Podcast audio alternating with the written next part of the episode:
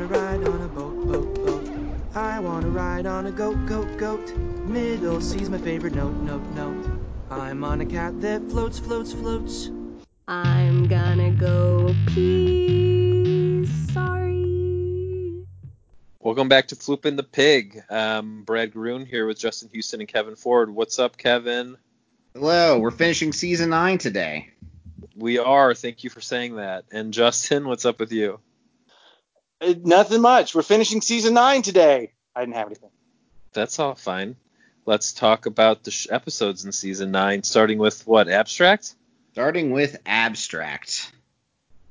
So we finished the Elemental series last time, and that ended with Jake being turned into this big five-eyed vampire creature similar to the five-eyed vampire creature we saw in Joshua and Margaret Investigations, and he's still that in this episode, except for he's also now blue, and uh, he can spout vampire wings, which we hadn't seen before. He is in denial that he's changed, not on the outside. He's okay with these changes, but trying to convince BMO and Finn that he's the same person inside. He actually has some drinks with Dirt Beer guy, who of course had his own changes, who doesn't even realize he's talking to Jake. He's changed so much, as well as Lady Rainicorn.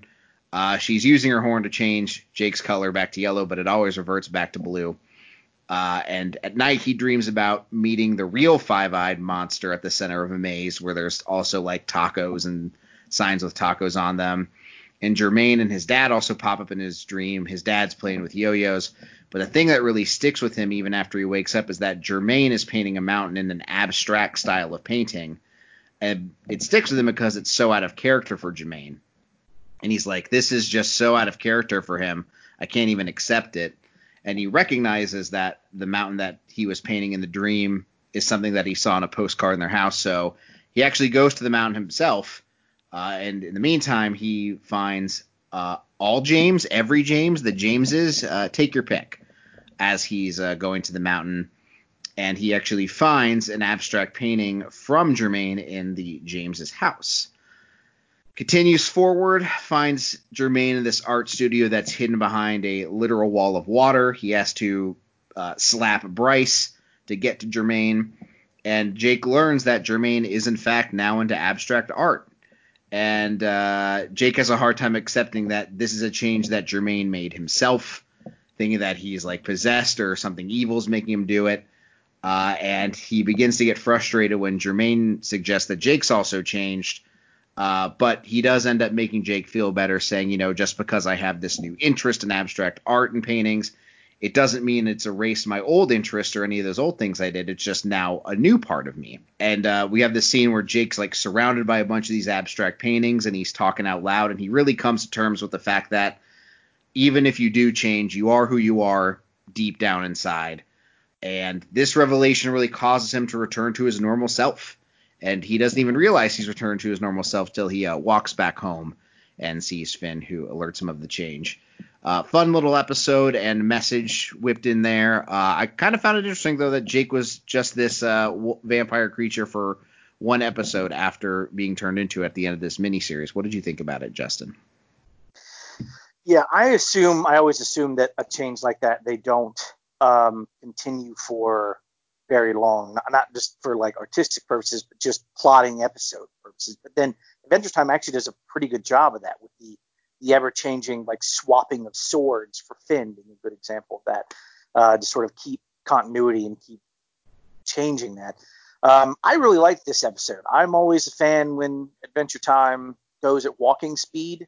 I feel like that's where the the speed that I like Adventure Time the most, where it's just you get to sort of ruminate in this very colorful, gorgeous world with amazing background panels. Sometimes I'm almost annoyed we leave an area too quickly because you don't get to sort of look at all the, and appreciate all the little details uh, that they put in.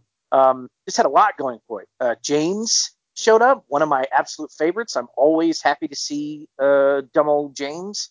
Um, and uh, it, it, had a good message. Um, it was interesting that it sort of um, the realization that everything changes caused him to sort of turn back to his what he sees as his normal form almost like uh, he wasn't confronting the strange thing, so the strange thing, the, the the the change persisted, and he couldn't really control it until he accepted it, and then it it just got folded into who he was.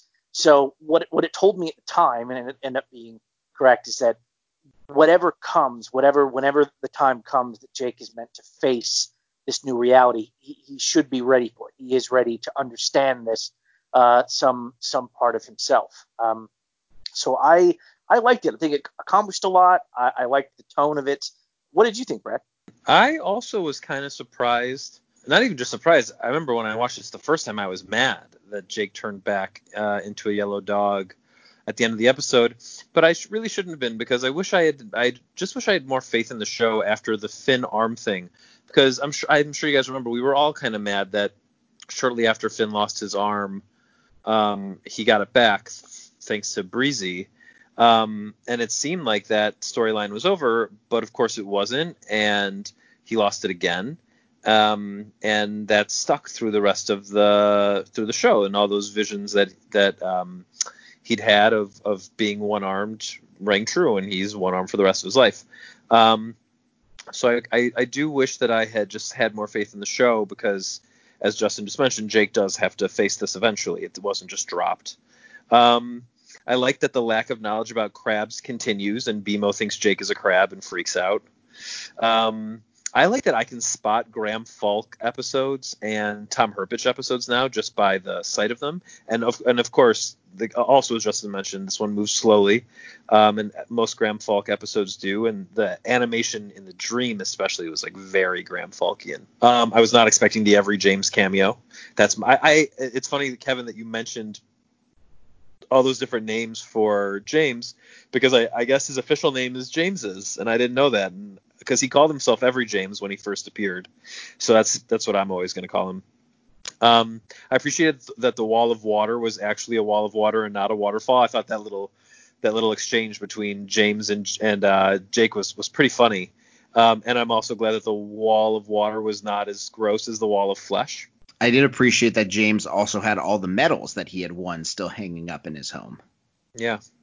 So. Yeah, those are like little attentions. Those little detail points are interesting. And actually, later on, I think it's in the episode. I don't remember whether it's in Whispers or Three Buckets, but there's like a dark, a dark thing in the background. Maybe it's Three Buckets.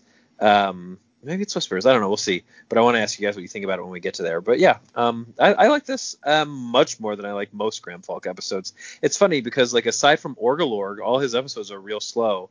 Um, and this one's slow too, and, and kind of ponderous, but ponderous in a, you know, I don't mean that in a negative way, just in a way that you know you're really meant to to think it out. I feel like we were on like a weird string of between the two last mini series, and this like a lot of outside the box episodes, a lot of dream episodes, things like that. It feels like we had a lot of them in a short period of time. Mm-hmm. Yeah, and more to come. Right. All right. So episode number two of this episode, uh, ketchup, spelled like the condiment. Somehow BMO had just heard about all the vampires invading Ooo and came to Marceline's home dressed up, ready to help vanquish them. And uh, he's ready to go leave when Marceline tells him uh, that's already been taken care of. But actually, she has this old USB drive she could use BMO's help in recovering. And he plugs it into himself, and it's going to take a real long time. So Marceline says we can catch up with each other. It, BMO mistakes that for thinking it is the condiment, but she just means to have a little chat and uh, actually catch up. She asks about their recent boat trip that he took with Finn and Jake. And BMO's point of view is way different than what we saw, as it involves like this big cat island named Ted, a very noisy blue jay, and some floating boats in the clouds. And then Marceline decides to use puppets to tell BMO the story of a Patience St. Pim's takeover of the Candy Kingdom, using different character names and a, a slightly modified premise. And in the story, Marceline uses music to threaten Patience into giving her the antidote to fix Princess Bubblegum's quote unquote potato curse that made her so large into this mountainous shape. But it actually ends up sending Marceline exploding into stardust and not saving her after all. Uh, BMO actually calls her out for not being emotionally truthful in her story, and she admits that maybe there's some emotional stuff I'm not ready to talk about because I haven't talked about it with myself. And just at this time, BMO finishes downloading her USB, and on it is a slideshow where we see a young Marceline with a woman who's very obviously her mother. And she actually has BMO make up a story about the little girl and the woman in the in the the slideshow that they're seeing. And he tells her a story about the woman who's a moon lady and the child and their friendship. Uh, and Marceline tears up at the story, saying it reminds her of a story she heard a long, long time ago. Uh, I always kind of like these one episodes that it's like um, just like a, a, semi unusual pairing like this with BMO and Marceline. So I thought this was a, a, a cute, sweet episode. What do you think about it, Brad? There's a lot going on here, and um, it's you know it's a guest animated episode, but it's canonical. It's it's done by the the same people who did Beyond the Grotto, uh, Alex Butera and Lindsay Small, who did Baman Piderman. Um, and I I just think this is so much better than Beyond the Grotto, um, in large part because of what you mentioned, Kevin, that it's a it's a fun pairing between BMO and Marceline. Even though in the beginning of the episode, BMO's scale seems kind of messed up, he seems too wide like when Marceline lifts him up, he seems huge in her hands, which I thought was like a weird technical issue that we don't usually get. But yeah, I thought for one thing, just the squiggle vision part of the episode when BMO was remembering or misremembering rather his time on the boat, I thought that was way more beautiful than the than what they put together for Beyond the Grotto. There's a weird thing. I don't know if you guys noticed. First off, I, I, Justin, I think you once told me that you don't like regular show, correct? Yes. Right. So I've never watched it. I mean, I've seen like maybe an episode here or there, but I've never haven't spent much time watching it. But um, this is a crossover episode with regular show. Um, there there's a blue jay in who who BMO remembers in his dream, and it comes and squawks at them. And the blue jay has the voice of J, J.G. Quintel, who's the creator of regular show, and also voices Mordecai the blue jay on regular show. So, I mean, there's probably a lot we could do talking about like, is it possible that BMO existed on Earth at a time when regular show was real? I don't think it's worth it since you don't like the show and I've I don't watch it. And Kevin, I imagine you don't watch it either. Um, that is correct. Right. Um, but I just thought that was like an interesting little Easter egg. Marceline's song, like in her memory, where she talks about having to go pee, made me laugh. I think I'm gonna make that the the top of the show, the intro to the show this week. And I like the backstory. I liked like, getting that little bit of information about what happened when Finn and Jake and Susan and BMO were all away. Um, and I thought it was interesting that Marceline kind of did this selfish thing where she, well, maybe she didn't. Like maybe Patience St. Pim was lying, and maybe it wasn't a real antidote. But it was interesting to me that rather than, I think it's meant to be romantic, but rather than take the antidote herself and maybe help Finn and Jake when they get back, she chooses to just let herself be taken by. It's in re- obviously it really was a candy curse, not a potato curse and just sort of like let that happen to her, which I, I, I don't know. I, I, thought in a way it's kind of selfish, in a way it's kind of romantic. But the thing I like the most about this episode, and I guess technically it's something that I should have picked up on in um in uh stakes when we meet Marceline's mom for the first time, is that Marceline's mom is black, which means that Marceline is mixed race or mixed species technically, but like that she's her human form is black. And it's cool because there's not any I think maybe Frieda in um, Islands was black, but there's not any like real, you know, black representation on the show because Finn's the only real human and he's white. So I just thought that was cool that like all along Marceline's actually been black, and Olivia Olson, who voices her, is mixed race. So I've seen on Twitter that Olivia Olson has posted like mixed race problems when talking about Marceline's parents. Um, which I just think is like a neat little thing to put in there, and it's like a nice bit of representation. What do you think, Justin? Yeah, I agree. Uh, seeing representation like that, in, in, even in a show like this where there's not like, um, you know, it's mostly like magical creatures and and stuff like that. There's a, a ton of opportunity. Always, you know, um, where you can get it. Uh, it's it's important. Um, I, yeah, I like this one a lot as well. Uh, I think it was yeah, the, the the varying types of animation um, made it really interesting and getting that like a, I think a, a very needed missing piece uh, of the the puzzle for uh, what happened with Elements was also really satisfying, and I like that it came from Marceline's perspective. And I think what she did is very um, is very Marceline, uh, sort of selfish, but in her eyes, maybe there's a like like selfish and romantic uh, is is maybe the way uh, she sees her relationship on some level with uh, with Bubblegum. But I think just in that moment, she just thought maybe she just thought I, am not going to be able to solve this myself, um, and this other person's too far gone. It's not going to work on them. So I'd rather be uh, I'd rather be like them than be you know than be separated or, or be maybe just felt hopeless. I don't know, but I, I I very much took it as a she felt her only options were to take the antidote and then I don't know what leave, fight. There was just a hopelessness to it, or give in because that meant she still got to be close to uh, her, you know, her favorite person. So um, I thought that Bart was sweet. I thought BMO's retelling of everything was um, was great and ridiculous. And yes, when the Blue Jay showed up, uh, I every time the Blue Jay shows up, I'm like, no, because I, I don't want them to go any further than just a big Blue Jay and a voice that that sounds like uh, the character from regular show because I I can't stand that show. So I'm always panicked that I've I've somehow uh, forgotten that there was um, like a more direct crossover that these characters show up and um, start being terrible in another animated uh, show.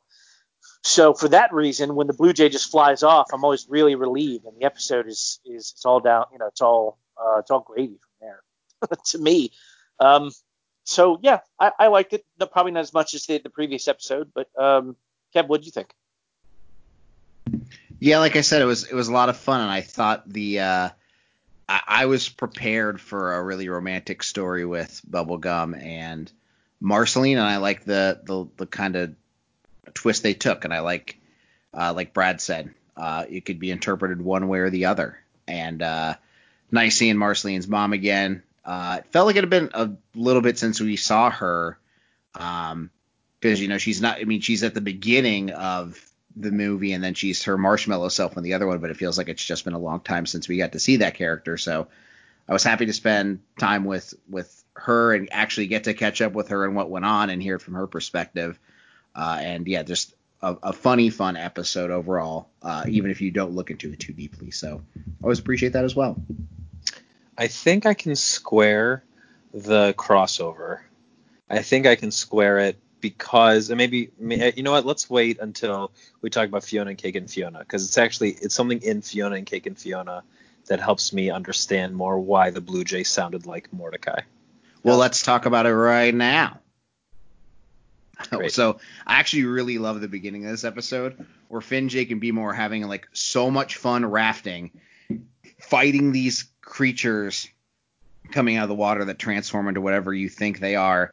And they're interrupted by BMO's alarm alerting them that they have to stop their really fun time to go to a super boring reading by Ice King at the library they really don't want to go to. And during this uh, reading, the real Fionna question mark shows up with a VHS tape to show Ice King, hey, your stories are wrong. This is what really happened to myself and Cake. And the tape that she brings them shows her and Cake finding a green jeweled coffin. And it's worth mentioning that the real Fionna is older now, and the, this tape is her as we've seen her across all the other Fionna and Cake episodes that age. So in this tape, her and Cake are finding this green jeweled coffin, and bringing it back to the tree house, and a bandaged, wrapped hand is just coming out of the coffin when she stops and injects the tape.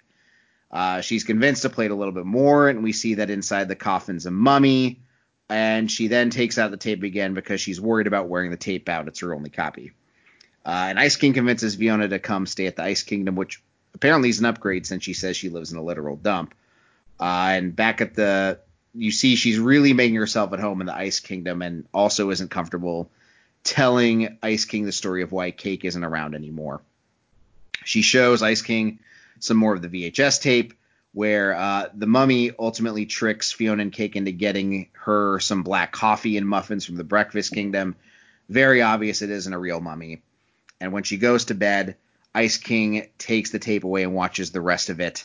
And uh, they discover, Fionna and Cake do, that the mummy is the Queen of Ooo, who uh, pretended to be a mummy to steal their treasure. And she says that this is teaching you a lesson to never invite a stranger into your house, no matter who how cool they seem. So you're welcome. Uh, and then he discovers that Fionna is no longer sleeping on the couch, and in fact, she's looking through Ice King's tapes. Uh, and we learn that it's not Fionna, of course. It's an old lady who put on this disguise to gain confidence. We get a flashback to her home where one day she intercepted a video signal of Fionna and Cake, and this really mesmerized her. And she was spending all this time to try to find more Fionna and Cake tapes. So she hatched a plan to dress herself up as Fionna and w- was on this search, and she finally discovered that uh, uh, like a you know piece of paper advertising Ice King's reading on a tree, and she said, "Ah, all right, I'll go to the the, the library and I'll I'll figure out how to steal the tapes when I get there." And Ice King made her realize though that she's no better than the mummy in the story who tried to make themselves at home and steal from them. Uh, and Ice King goes to sleep, and uh, back at the library, someone asked him how he gets his ideas, and he says, "Well, the ideas are streamed to me as I'm sleeping in my brain, like everybody else." And at the end of the episode, we see that is true. These ideas are apparently being streamed into his head overnight as he sleeps. So definitely one of the more interesting Fionna and Cake episodes, switching it up from the typical uh, manner in which we see them. What did you think of the episode, Justin? I didn't realize it. I don't think fully until hearing your recap of it. I did not like this episode very much. um, I, I, it's a one that gets. I feel like it gets worse as it goes. Um, I, I don't. I didn't really. It's just kind of sad. Like the whole episode, it's slightly pathetic and sad, and it. Um, I don't know. It, it and it made and the ending is interesting. I can't remember if they go anywhere with it. I'll, I'll leave that to Brad to sort of uh, mention that. But uh, I, I just I'm it doesn't. Uh, I don't know. I didn't I didn't enjoy it. I did not enjoy uh, this sort of at first the sad version of Fionna and then not Fionna, and so we're getting this sort of tape Fionna and Cake, but now Fionna and Cake either don't exist or uh, you know. Um, or, or they do exist and they're I, I don't remember how this ends up being resolved, but I just did not enjoy this episode. Like I didn't think it was I just think it was didn't think it was very good. It wasn't funny or um, interesting or it was just very there. And I uh, I, I I don't know. Brad, what, what did you think? I think it might be show breaking or it might not be. So I don't know. Okay, so first things first. I think there are some funny things in the episode, but they all happen very early on. So I think the way Justin sort of interpreted the show is fair because the banana card is like dropping crazy comedy at the beginning of the episode, um, like asking what format the videotape is in, wondering who's filming all the stuff they're seeing. These are great questions that are breaking tropes in television, and I'm so happy that there was some of that in here. So, but yeah, it it, it stops being funny after that, unless you know, I mean, everything Ice King says is funny inherently, but nothing special. But the episode just raises a ton of questions that I don't know that you can answer. So I, I thought about this a little bit. Um, so did was Fionna and Cake a television show during regular Earth time? Okay, let's say yes. Let's say yes, it was because that's sort of what it seems like is happening. That it like is bouncing off satellites and being beamed into Ice King's brain. Okay, so then what else is happening? Why do Finn and Jake follow in the footsteps? Why are there gender swapped versions of everything? Well, there's I, I thought of two possible possible reasons. One is maybe Finn and Jake and maybe even everyone else has also sort of had these ideas beamed into their brain at night and they're sort of acting out this life that they or these personas that they I w- I won't say grew up watching but were forced into receiving. And it kind of you know fits into the way that you know we as a, as a as pop culture now deal with nostalgia. Like we are three adult men doing an adventure time podcast. So maybe that that's just like the next evolution of that there. Or i thought something else maybe um, without saying too much about the finale before we get to it there are Yep. two characters in the finale from the future who are very similar to finn and jake. And maybe that the, these two tropes like we know that reincarnation is a thing in adventure time. You know finn has been a butterfly and a comet and bu- slime or whatever else. So maybe these are like two archetypes that are just reincarnated over time over and over again. Um, and in the you know Earth time or whenever the Fionna and Cake television show, quote unquote, came out, maybe their the incarnation then was just an idea for a television show, and now then it became two people, and then it became two different people. So I think either way that works. But the reason I like that this um, this sort of conceit exists now is it gave me a reason for the regular show thing to work because maybe regular show as a show that existed and got beamed off satellites was beamed into BMO's CPU and so he had this image of a blue jay coming and squawking at them in his memory that wasn't really there because it's just like in his mind because it was beamed to him when he sleeps or rests or whatever. Um, so those are my thoughts. What do you think, Kev? Yeah, I agree that it definitely was more strong at the beginning than the end because I kind of like the idea that Ice King. Uh, well, I don't know. I guess the reveal of who Fionna was was just whatever. Like I didn't, I didn't really care, but I liked a lot of the other elements of the episode and the idea of these ideas being beamed into people's minds and things like that. And there were some real great laughs. Like I said, that rafting stuff at the beginning being interrupted and they were so upset that they had to go see Ice King Ring Reed was was fantastic. Um so yeah, just I, and I also do appreciate that they kind of changed up the Fionna and Cake template because at this point I wasn't all that interested in seeing yet another Fionna Cake episode. Uh, but you know I like that they kind of did one with the the Graybles with Fionna and Cake, so I was I was interested to see what they would do this time around because it does seem like they realized all right we can't just do a gender swapped episode without kind of something going on. Um, and I don't know if this was the exact best way to do it, but it was interesting enough where I didn't I didn't hate it or anything. I have another theory about the uh, Fionna and Cake thing, but it, it, would mean that the regular show theory wouldn't work as well. And I won't. I'm not going to spell it out because I don't want to go into too much detail about where where we're going. Just just for spoiler sake for anyone that's listening to this and not and going through the show is uh, you know for the first time. Um, uh, Fionna and Cake are in a are in like a separate um, dimension or, or reality. Um, the the red the beam that hits Ice King is red. Ah, gold. Sure, that that works too. That I works too. I can certainly expound on it more than that. Um, but uh, if I had, if there was some, if like if tomorrow they said you need, we want a Fionna and Cake, what would you write? It would be that their world is collapsing and they want to send a message to another world um, to try to get help, and they use gold to do it. And it ends up they're like, okay, well, let's whoever the most powerful, and it ends up locking on the crown or something like something like that. I could see that as a fleshed out explanation for what's um, for what's occurred. But um, yeah, other than that, I mean, do they? They don't tell us, do they? Not unless one of these HBO shows is about Fionna and Cake. This is the last time we have an episode with that really talks about them at all. Wow. Okay, so we're just left up to our own conjecture, I guess. yeah, but I, I like all of our conjectures. I think they're good. Yeah. Let's talk about whispers. My conjectures are the best. Uh, whispers. Uh, Fern is real upset because he let Ooo get cursed while Finn was gone. He doesn't think hey, he can do you're anything. Speaking a little loud. Can you, you know, keep it down a little bit, like for the whole review? What? Uh, could you lower your voice to a what's a word for like a soft talking? Oh, like a like a whisper? Yeah. Would you mind? Fern is upset with himself for letting. I can't do this. Uh so okay. Uh Finn's trying to encourage Fern for being upset. He says, you know, you learn from all your dinks, that's their word for mistakes, and that those lessons kind of make you who you are. And then Sweet P comes running out of the woods, and because he's monstrous, it's a it's like a it's a, a like trampling through the woods. They uh, they follow along with him, or you know, by grabbing onto his leg and being carried by him, and they calm him down in Finn's way of library style, which is a, a better tactic than Fern's idea of cutting his tendon on his leg. Uh, so just more examples of Finn having these better ideas that work, and for Fern they don't work as well, and he gets upset about them.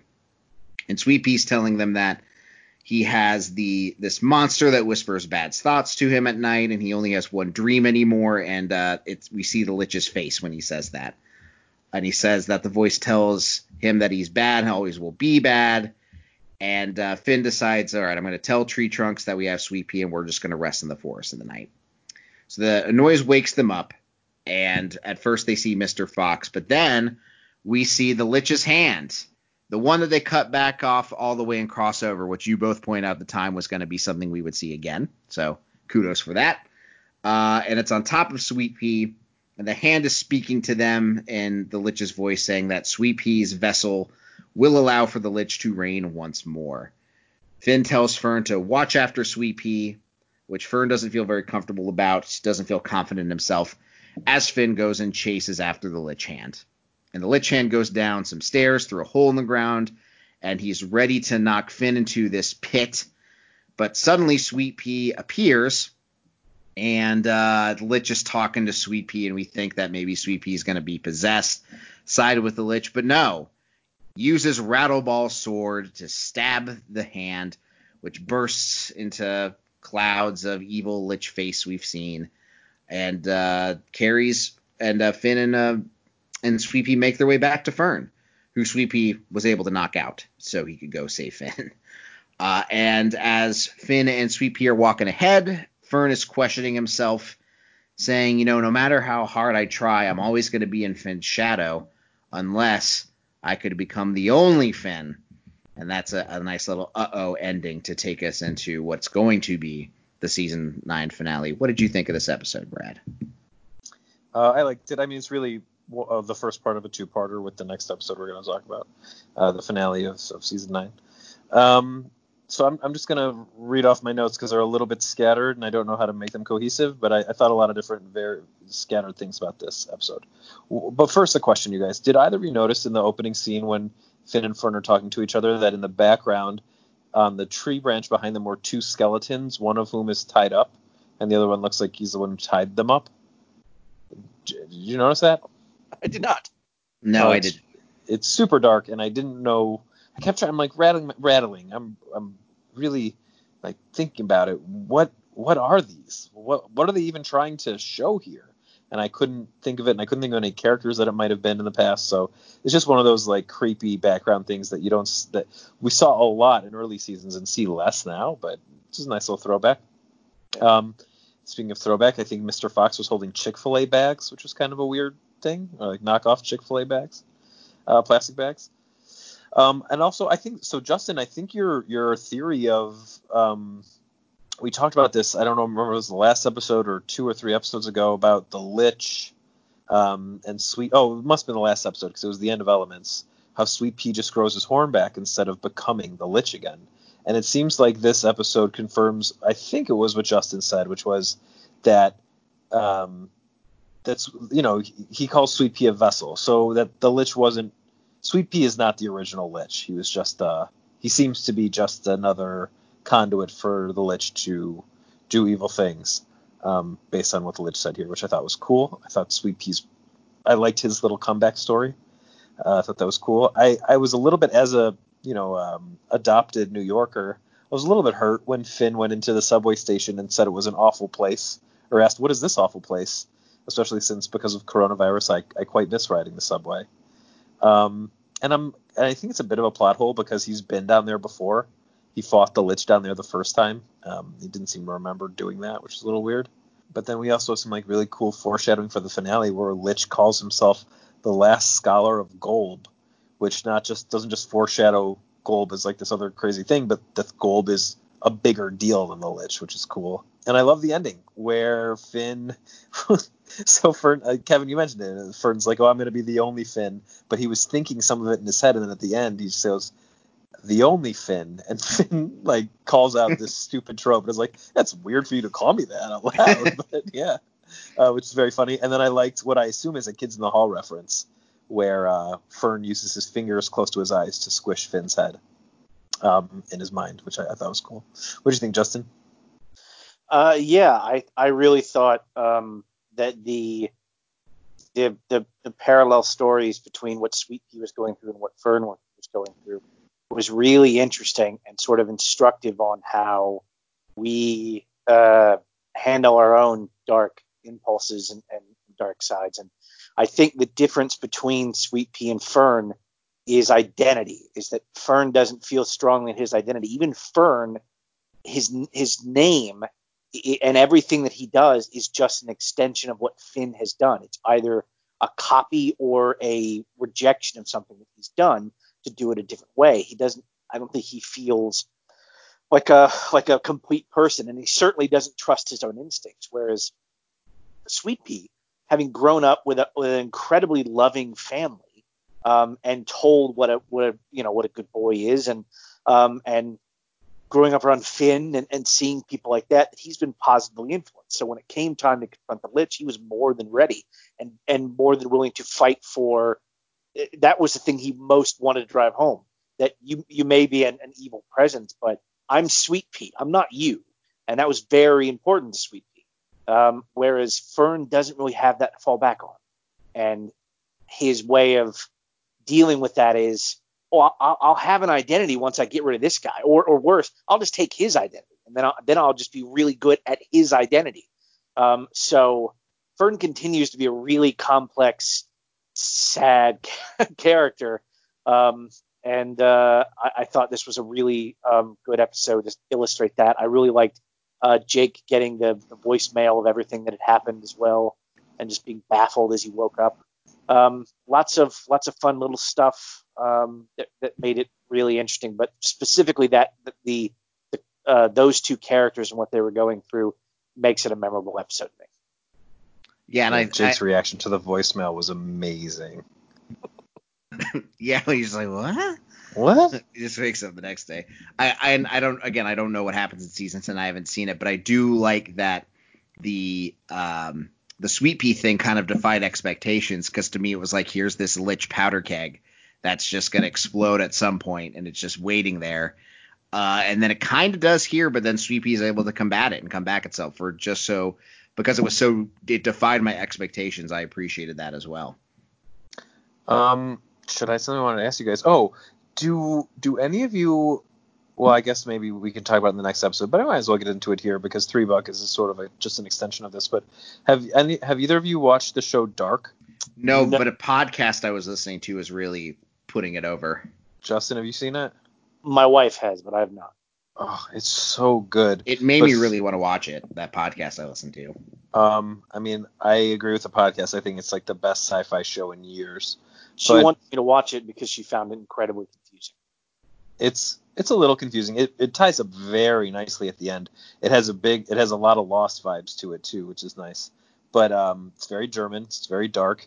Anyway, there's there's one character in it that just bad things keep happening to him. And then he does some bad things, but bad things like keep happening to him. His name's Ulrich in the show, and Fern reminds me a lot of Ulrich from Dark. So if any of our audiences seen Dark, it's like there, there's a, there's some there's parallels between Fern and Ulrich where you know they think they're doing the right thing and every time they do what they think is right it just lands them in deeper and deeper anyway let's talk about how fern gets in deeper in three buckets well, I like that your commentary on Dark is that it's dark. Oh, it's super dark. All right, so three buckets, the season nine finale. Uh, Jake and BMO are off into town buying Jake a new Vuvuzela, uh, and Fern is now able to make himself look identical to Finn at this point. We saw him kind of tinkering with that at the end of our previous episode, but now he's able to full blown do it, and he uses this to even trick Jake and BMO as they're leaving. And Fern decide, decides, hey, Finn, I found these secret ruins. Let's go look at it. Just the two of us. Not uh, scary at all. Uh, not suspicious at all. Fern uses uh, a magic key to get them inside of a cliff where there's this temple. And Finn tells Fern while they're inside the temple that I'm really happy that you share the same sense of adventure that I have, and it feels like we're brothers. And Fern totally ignores that statement. That kind of hurts Finn a little bit. And Fern ends up locking Finn inside the main room of the temple and tells Finn that it's Fern's turn and that he thinks he's going to be a great Finn. And as Finn is trapped inside, wondering what's what's to do, he discovers there's a speaker on his arm, which includes a video message from Princess Bubblegum telling him that I installed a new arm and some features on it when back when Susan had knocked him out and he was in the hospital and he's looking through the features on his arm and he uses uh, a drill to escape the temple and then blindsides Fern with a weed whacker attack. and Fern's eyes go all crazy. Uh, they begin to fight, and he begins to fight Finn with a grass sword. And Finn's robot arm malfunctions. It's not working right anymore. And as Fern is uh, on top of him, Finn is trying to convince Fern that they can both go live back at the house, put this behind us, and the fight doesn't have to have any finality to it. Well, the robot arm hears finality and hears it as fatality, and the arm kicks back up again into a weed whacker, digging into the inside of Fern's stomach and making him explode. And so Finn returns to the treehouse. He's all sad about what happened. He's consoled by Jake and BMO. And the episode ends with a stranger collecting the remains of Fern into a bucket and walking off. And that's our that's how season nine ends. Obviously, you guys know more than I do, but I'm I'm definitely intrigued by that ending. What did you make of this uh, this episode? And the the finale is season nine. Justin. Uh, so okay, so first of all, I've I've already forgotten what what of Adventure Time have you? Is this it from what you've seen? Yeah, so I had seen, I think all uh everything up to season eight or not up to, but like up to and including season. So up to season nine, I had seen all of season eight as well. Okay. All right. So was this your first go through on this episode? Yes. Oh, okay. All right. Interesting. Um, so do you have an instinct on? I mean, I don't know if you know, but do you have an instinct on who that is? Well, I got some real um, Martin Mertens vibes from him. Um, the color though kind of throws me off from them being purple, but that that was my kind of impression I had of of them as they picked up it, but that's kind of it. Oh, gotcha. Okay, so I would that's interesting, just because uh, I wasn't sure how um, obvious it was, because there, there's enough there, but you'd have to be like, uh, your head would have to be in a whole Adventure Time lore bucket to to um, figure it out. But um, it was, um, but it regardless, the episode itself I thought was was really really good, and I loved um, Finn going through uh, this uh, feeling of being trapped and like rolling his shirt, just doing very odd things uh, as as he was dealing with this uh, being trapped. And again, Finn is saved by his relationship with others. The fact that uh, someone went to the top. Man, did I love uh, Bubblegum's very brief moment where she does the talking hand and she's immediately embarrassed by this sort of weak attempt at comedy. Uh, that's like the most adorable thing I've ever seen Bubblegum do on this show. Um, but it was it was neat and it was it was interesting that they showed you straight away some of the settings he had had on there and um, it was just um, it was it was really good and accomplished a lot and and the the last line was was funny but the way they drew Finn was still like as as much as you might laugh for a second you you're immediately somber again because you see how how much this affects him. Um, so yeah, I thought it was I thought it was great. I was uh, honestly I was kind of relieved that um, Fern was like being collected the way it was because I thought, man, if that's the end of that story, Finn is in is in, in like a permanent dark place. Like there's no like I don't know how you come back from that with any sort of Joy left what he had to do. That would not have been fun. Um, so, uh, but yeah, I, I like the episode overall. What do you think, Brad? Um, just to immediately piggyback off of what you're talking about, I really liked the way that Finn reacted to supposedly killing Fern because it was very similar to the way he reacted to his the Finn sword getting damaged, but obviously turned up to 11 because he thinks he killed the person that he had a relationship with. Um, I thought this was almost a perfectly constructed episode of Adventure Time. Um, like, yeah, the bubblegum thing was really cute. Her reaction was very humanizing, but I did find the arm being having all these gadgets to be. I, I wrote in my notes it's a do a mechanical arm, right? It just like really comes out of nowhere to to resolve hit the problem. Um, the way that you framed it, Justin, is helpful, but I, I just felt like could we have gotten like a little hint that she had done something like this before? Um, but besides that, you had um, big stakes, you had a big fight, you had a mysterious ending with a new character to lead into the next episode, and it was a cliffhanger for two months.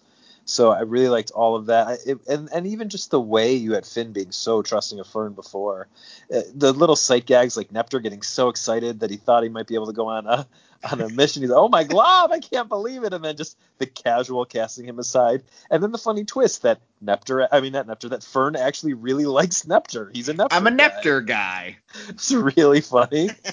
I like it a lot because it reminded me of a of a line in The Office where, and it's almost the exact same delivery and almost the exact same words, where Ryan in The Office is like, "I'm a Nader guy," and I'm a Nepter Yeah. guy. Sounds very similar. Um, I love that. I said this earlier. This is a Tom Herpich episode. It really looks like a Tom Herpich episode. The characters, especially Finn and Fern, they're very expressive, much more so than in other episodes. This was a. I, I like that he also did Egress, and this was kind of similar to Egress, where Finn gets trapped in a cave because, well, for a different reason, obviously, but um, I like that a lot. Um, I okay. Vuvuzelas are the worst thing in the world. So I appreciate that the episode treated them like they're the worst thing in the world. I used to be a camp director, and uh, it was a camp of 800 campers and 200 counselors, and every day um, it was a day camp in like far outside of New York City, and we would bus the kids to and from this, campsite. And every day near the end of the day, all the kids would gather on this big lawn in their little groups, uh, and I would do announcements before they got on the bus. And it was I was always it's you know it's it's global warming. We're all dying, and it's a billion degrees outside, and I'm tired by the end of the day. And I'm trying to make the announcements, and one of the counselors comes up next to the microphone one day and blows a vuvuzela into the microphone. And I lost my temper in front of a thousand people and scr- just ignored everything that was going on and just yelled at him next to like not into the microphone but next to the microphone and he went and complained to the owner of the camp that I was too mean to him and I humiliated him. And I still don't feel bad about it because the vuvuzela is the worst thing that's ever happened. That was in 2010 and I still feel okay about that. Um, that's all I have to say. Th- this episode's fantastic. What do you think Kevin? Yeah, lots of fun. I thought it was a it. I guess because we were talking about how some of the other seasons may or may not have been like finales or whatnot. I guess the way season eight ended felt like a finale, but seven definitely didn't. And this really did feel like a big enough episode to end a season proper and leave you that nice little cliffhanger going into season ten. I also cannot describe to you how funny I found Finn blindsiding Fern as Fern is just happily walking with the flowers after he escapes from the temple. Just you dunked up just rewinding it several different times. I'm glad you reminded me of I'm a Nepter guy because that gave me a good hearty laugh too. I wonder if they bonded when the Ooo went to went to heck and they were candy folks back at the house. I wonder why that's he's a, he's such a Nepter guy. Uh, but shouldn't he be a Shelby guy? I mean, he's the best, right? Shelby's I think a little bit too highbrow for for uh For Fern. for Fern Fair enough. Yeah. Well, we know Finn doesn't really like Shelby, so it, it would stand to reason that Fern doesn't like Shelby. Check, please. Uh, yeah, Vuvuzelas are terrible. Uh, don't really have much else to say. I thought that was, but you're, but you're right. I did think that the um, the arm thing was a little bit sort of like a, a Deus Ex Machina, like because we didn't really see much of it or wouldn't have guessed it. So it was just like, how is Finn gonna get out of this one? I guess we'll do this. So I, I, I understand your point with that, but I did like it. Fuck. Snails? I'll do snails while you're dying. Uh, in abstract, the snails on one of the staircases in one of the houses in Jake's dream, like right at the very beginning. In Ketchup, it's on the floor of Marceline's apartment after BMO tells his islands story. In Fionna and Cake and Fionna, it's inside the coffin when Fionna and Cake discover that the mummy is the queen of Ooo.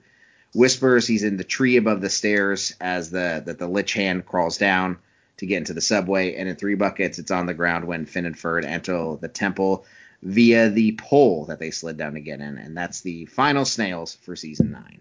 I did not notice any of them this week. Very They were upsetting. tough. They were toughies. Yeah, there's a lot of cameos this week. Uh, Andy Merrill returned as Every James. Jon Wurster returned as Bryce and also the Wall of Water. And Jon Wurster's friend Tom Scharpling returned as Jermaine. Um, Lauren Lapkus returned as the Blue Tranch, also known as Patience. And she was also Ted the Cat. And JG, J, J.G. Quintel was the Blue Jay slash Mordecai. Madeleine Martin was back as Fionna. Roz Ryan was back as Cake. Chelsea Peretti made her debut as the Queen of Ooo.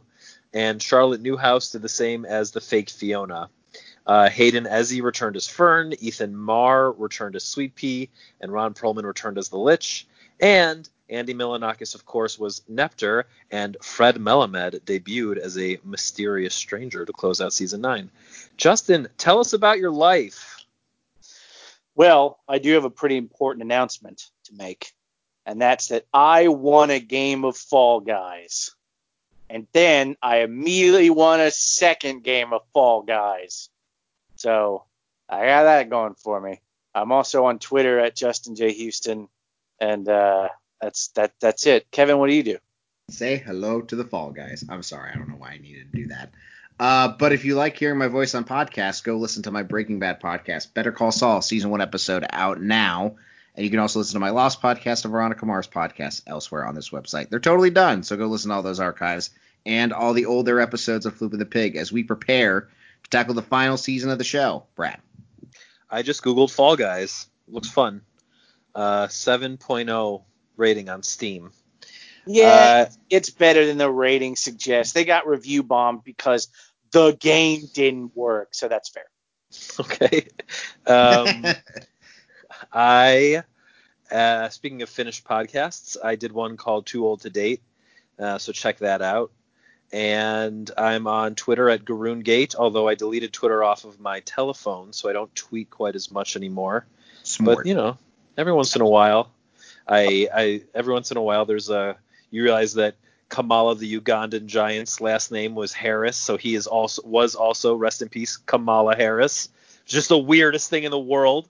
And good luck to Kamala Harris. I'm politicizing this Oh, this boy. podcast, but good luck to her in the coming election. And thank you for flooping the pig. I floop the pig.